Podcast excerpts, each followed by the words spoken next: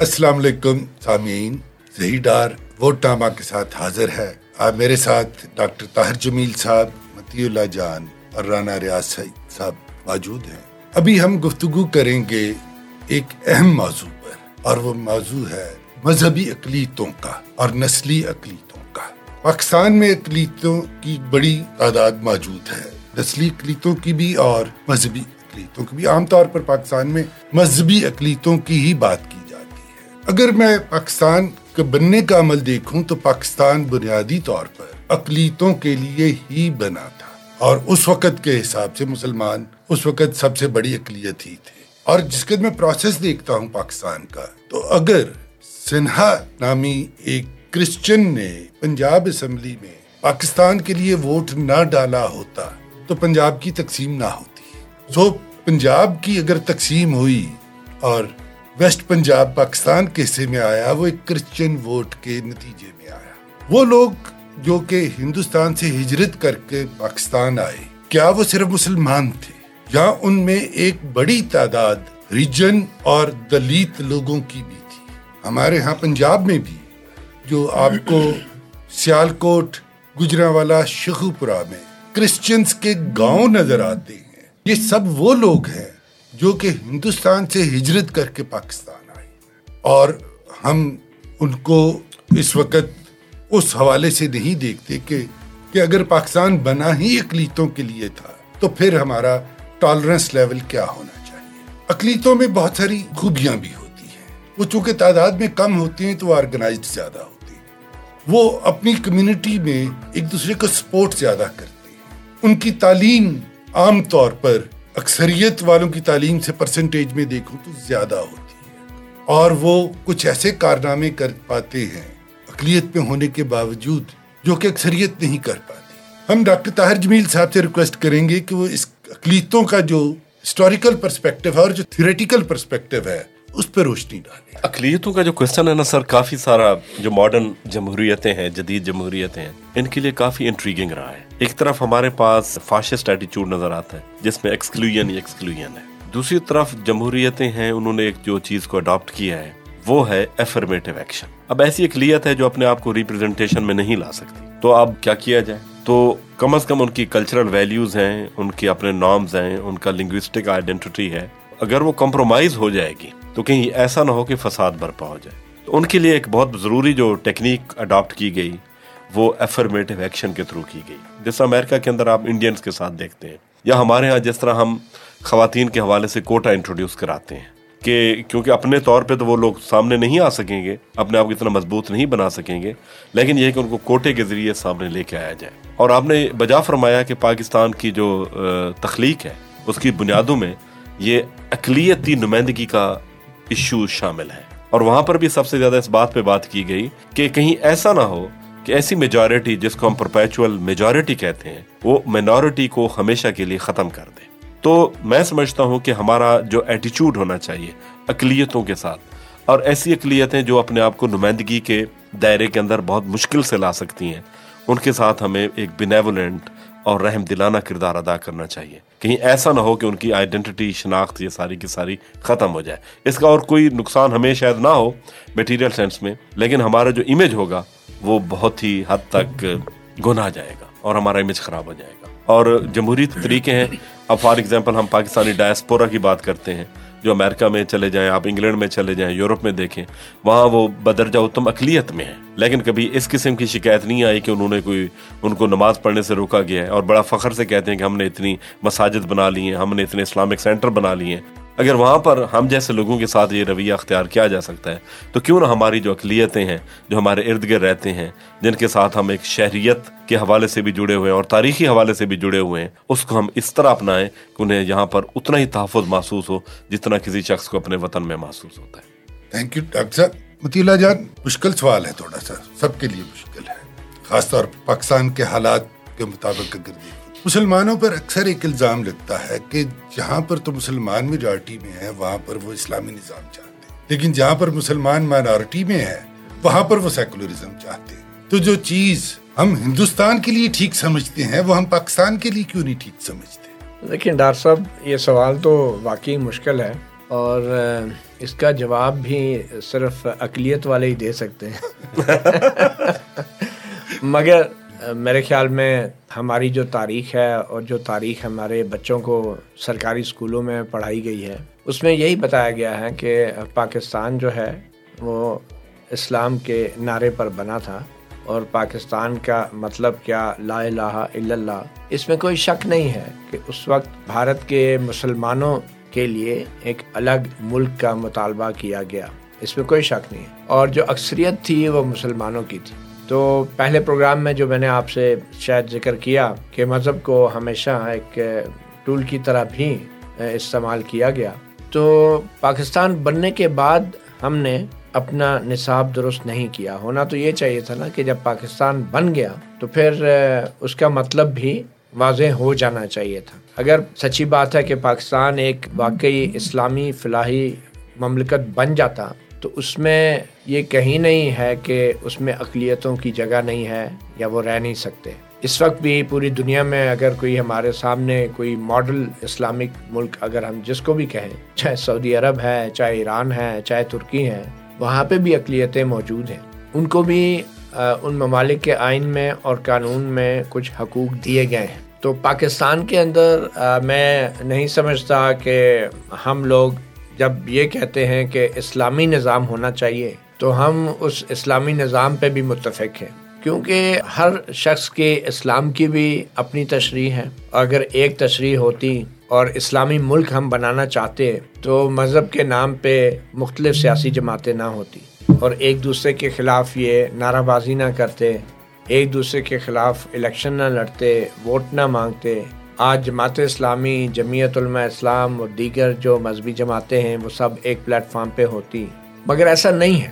تو میرا یہ رائے ہے کہ جو اقلیتیں ہیں پاکستان جیسے ممالک میں، یہ وہ آئینہ ہیں جو ہر معاشرے کو دیکھنا ضروری ہوتا ہے۔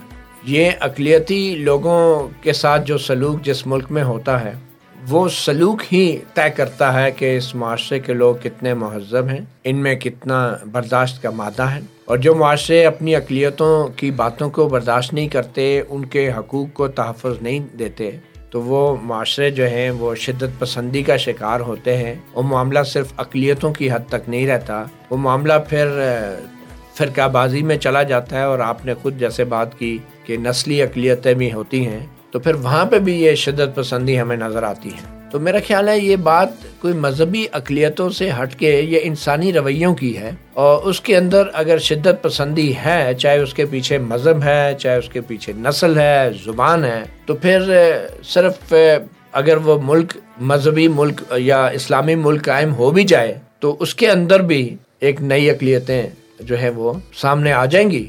اور یہ جیسے میں نے پہلے کہا کہ یہ بات انسانی سوچ اور رویوں کی ہے، تو جہاں پہ کوئی اگر اسلامی ملک ہے اور ویسے ہم ہیں، تو اسلامی ہمارا آئین بھی اسلامی جمہوریہ پاکستان ہمارے ملک کا نام ہے۔ ہمارے آئین کے مطابق کوئی بھی قانون جو ہے، وہ اسلام کے منافی نہیں بن سکتا۔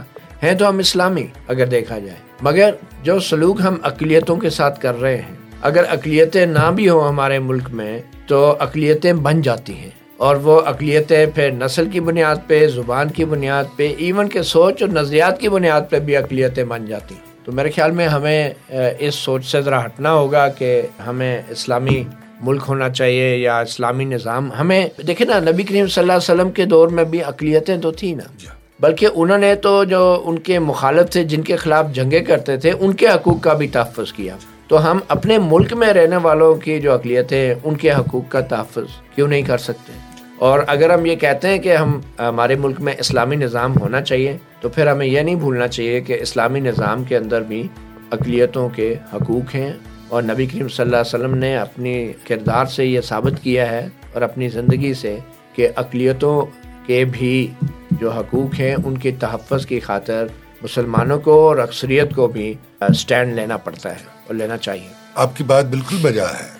یسرب میں سب کچھ موجود ہے۔ اور سب سے بڑی بات کہ سنائی کے کلیسا والے جس وقت رسول پاک سے ملنے کے لیے آئے، تو انہوں نے جو کووننٹ لکھ کر دیا، اس پہ مہر نبوت ثبت کی۔ اس میں گرجا گھروں کی حفاظت مسلمانوں کے ذمہ آئی۔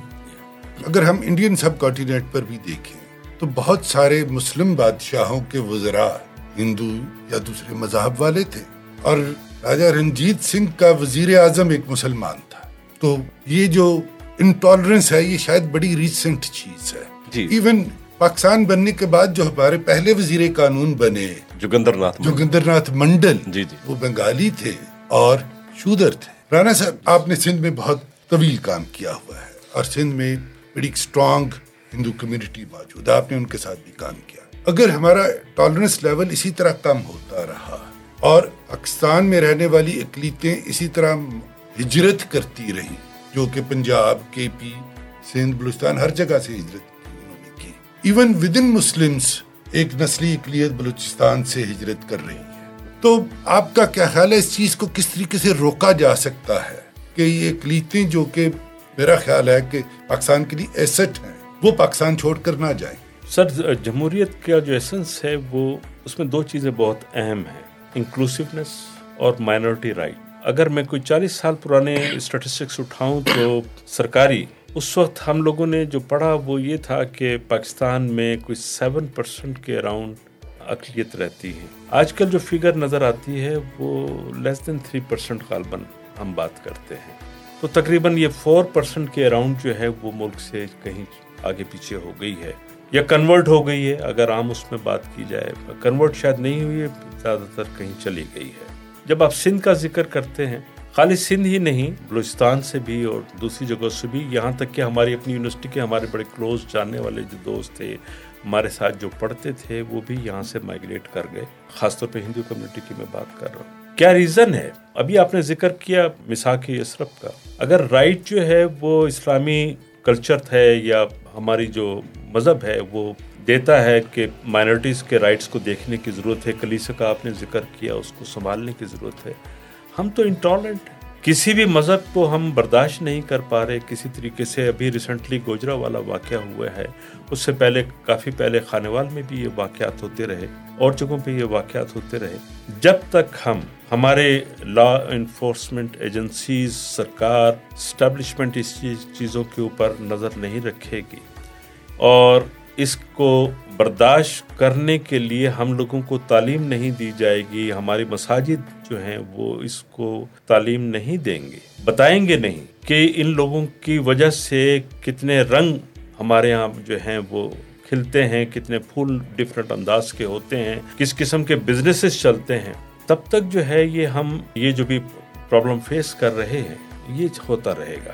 سندھ میں تو گڈ پرسنٹیج تھی۔ شکارپور کا علاقہ دیکھ لیں آپ جگ آباد کا علاقہ دیکھ لیں، تھر کا علاقہ، تھر تو تقریباً پلس ففٹی پرسنٹ ہے۔ لیکن آج ایک عجیب سی بات میں کہنے جا رہا ہوں۔ ہم تو مائنورٹی میں تھے فورٹی فور پرسنٹ ہم نے تو ففٹی سکس پرسنٹ کو بھی علیحدہ کر دیا۔ ففٹی سکس پرسنٹ جو تھی، اس میں میجورٹی مسلم تھی، ان کو بھی علیحدہ کر دیا۔ ہم تو رنگ و نسل کے حوالے سے اس انداز میں انٹالرنٹ ہیں کہ ہم اپنے بھائیوں کو برداشت نہیں کرتے جو ہمارے ساتھ رہتے ہیں، ہم ہزاروں کو برداشت نہیں کر رہے۔ یہ کون ہے جو اس قسم کی نفرتیں پھیلا رہا ہے، ہمیں پڑھایا جا رہا ہے؟ میرا خیال ہے اس کو ہمیں اسٹیٹ کو دیکھنے کی ضرورت ہے۔ ہمارے تمام کے تمام جو بھی ادارے اس میں اس کے لیے کام کر سکتے ہیں، ان کو دیکھنے کی ضرورت ہے کہ ہمارے مختلف قسم کی جو نسلیں یہاں رہتی ہیں، وہ ایک ساتھ رہ کیوں نہیں رہی؟ کبھی وہ پنجابی پٹھان کے نام پہ ان کے جھگڑے ہو جاتے ہیں، کبھی سندھی جو ہے مہاجر کے نام پہ جھگڑے ہو جاتے ہیں، کبھی ہزارہ جو ہے وہ نان پشتون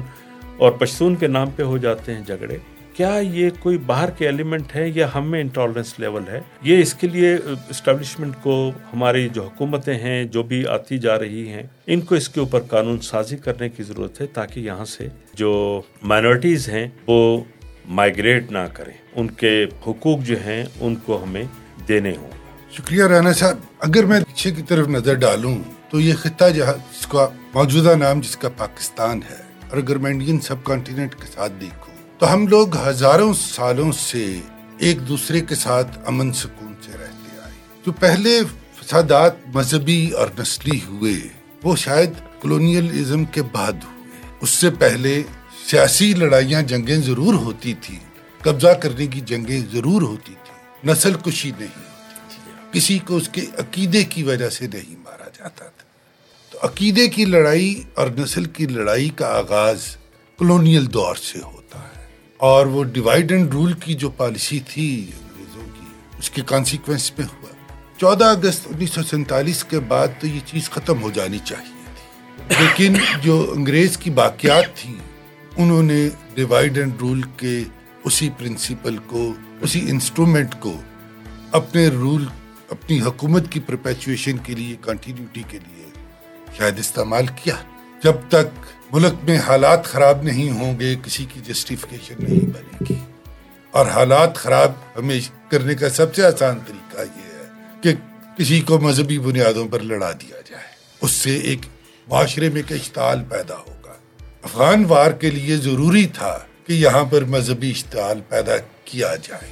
مذہب کے نام پر مرنے والے پیدا کیے جائیں، مذہب کے نام پر مارنے والے پیدا۔ ایک دفعہ ہم نے وہ پیدا کر لیے۔ اب ہمیں سمجھ نہیں آ رہی کہ ہم نے ان سے جان کیسے چھڑوانی اس امید کے ساتھ کہ اس الیکشن میں آنے والی حکومت وہ جو بھی ہو، اس اشتعال اور انٹالرنس کے معاشرے کو ایک پر امن اور سکون سے رہنے والے لوگوں کے معاشرے میں تبدیل کر سکے گی۔ میں آپ سے اجازت چاہوں گا، پاکستان زندہ باد۔